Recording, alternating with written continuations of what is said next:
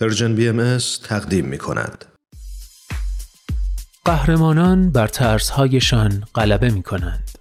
قهرمانان به فراتر از خود می نگرند. قهرمانان دنیا را نجات می دهند. گاه با قدرتهای جادویی و گاه بدون جادو بدون شنل بدون نقاب قهرمانان بی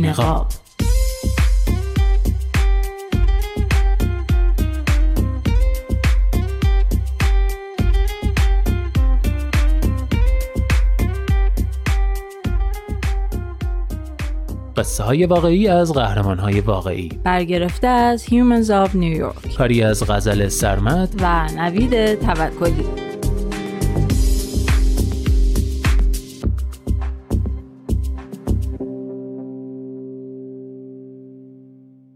قهرمان سی و دوم. دکتر نلسون.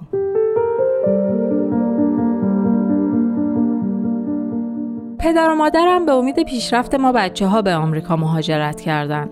بنابراین ادامه تحصیل ما براشون خیلی مهم بود و همیشه به هم می‌گفتن تو باید دکتر بشی.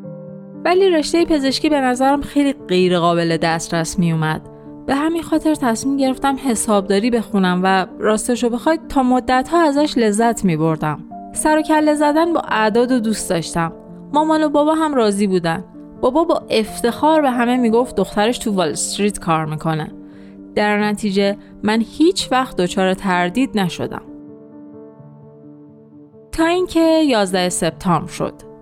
اون روز یه روز قشنگ و آروم بود. ما از پنجره دفتر کارمون می‌تونستیم همه چی رو ببینیم.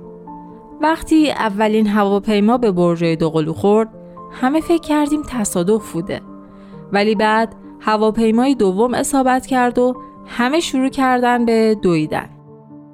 ما سه هفته تعطیل بودیم چون دفترمون به عنوان محل کمک های اورژانسی استفاده می شد. وقتی برگشتیم سر کار دفترمون مثل منطقه جنگی شده بود. هنوز از دریچه ها بوی دود می اومد و برای من اوضاع دیگه هیچ وقت مثل سابق نشد. یادم تو روز استقلال اومده بودم سر کار و با خودم فکر می کردم چرا روز تعطیل دارم کار می کنم؟ کار من که زندگی کسی رو نجات نمیده.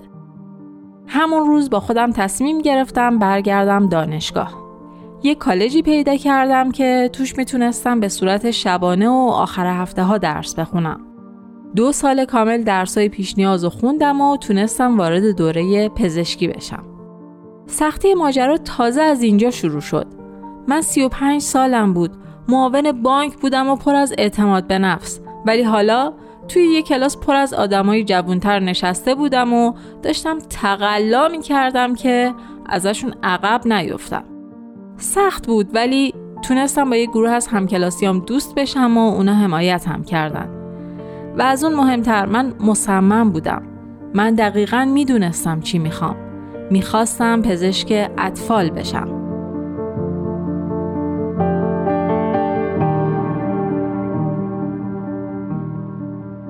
از وقتی فارغ و تحصیل شدم حتی تو دوره کارآموزی تو مناطق محروم کار می‌کنم. بعضی از بیمارای من تو پناهگاه های بی بزرگ شدن ولی فارغ از وضعیتشون همیشه هر کاری از دستم برمیاد براشون انجام میدم. بیمارام همیشه میگن دکتر نلسون خیلی به دخترم یا پسرم اهمیت میده و واقعا هم اهمیت میدم. شغلم اصلا آسون نیست. هنوزم شبا کار می‌کنم. همینطور آخر هفته ها و تعطیلات. ولی حالا فرق می‌کنه. یه روزم نشده که از خواب بیدار شم و احساس کنم دلم نمی‌خواد برم سر کار. یا از خودم بپرسم برای چی دارم کار می‌کنم.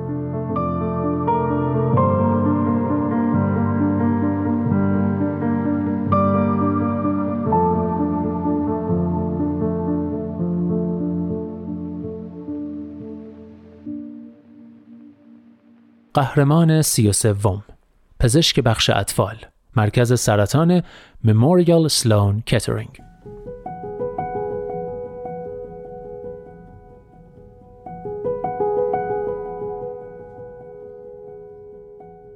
اگه یک درصد امید به درمانی باشه ارزش امتحان کردن رو داره.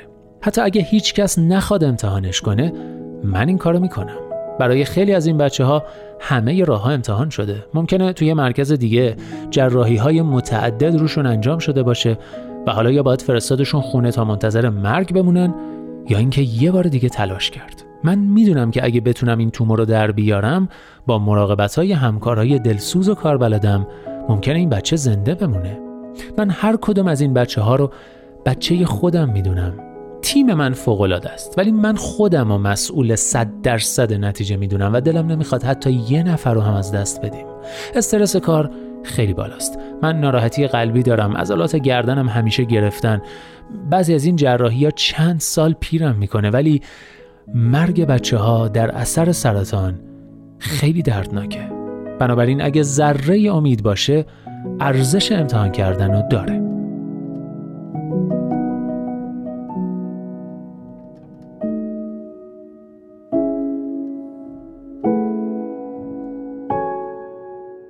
بهترین اتفاق دنیا از نظر من اینه که بتونم به پدر و مادری بگم که تومور بچهشون خوشخیمه و بدترین اتفاق اینه که بهشون بگم بچهشون زیر عمل از دست رفت. تو کل سی سال گذشته فقط پنج بار چنین اتفاقی برام افتاده ولی هر بار دلم می‌خواست خودم رو بکشم. اون پدر و مادر به من اعتماد کرده بودن و بچهشون رو به من سپرده بودن. این یه اعتماد مقدس و مسئولیت نهاییش همیشه با منه. بعد از چنین اتفاقی تا مدت ها نمی‌تونم بخوابم. همه ی تصمیماتی که در مورد اون بچه گرفته بودم و دوباره مرور می‌کنم تا ببینم چی کار می‌شد کرد. هر بار که بچه زیر دستم فوت می‌کنه به پدر و مادرش میگم کاش به جای اون من مرده بودم. و اینو واقعا از ته دل میگم.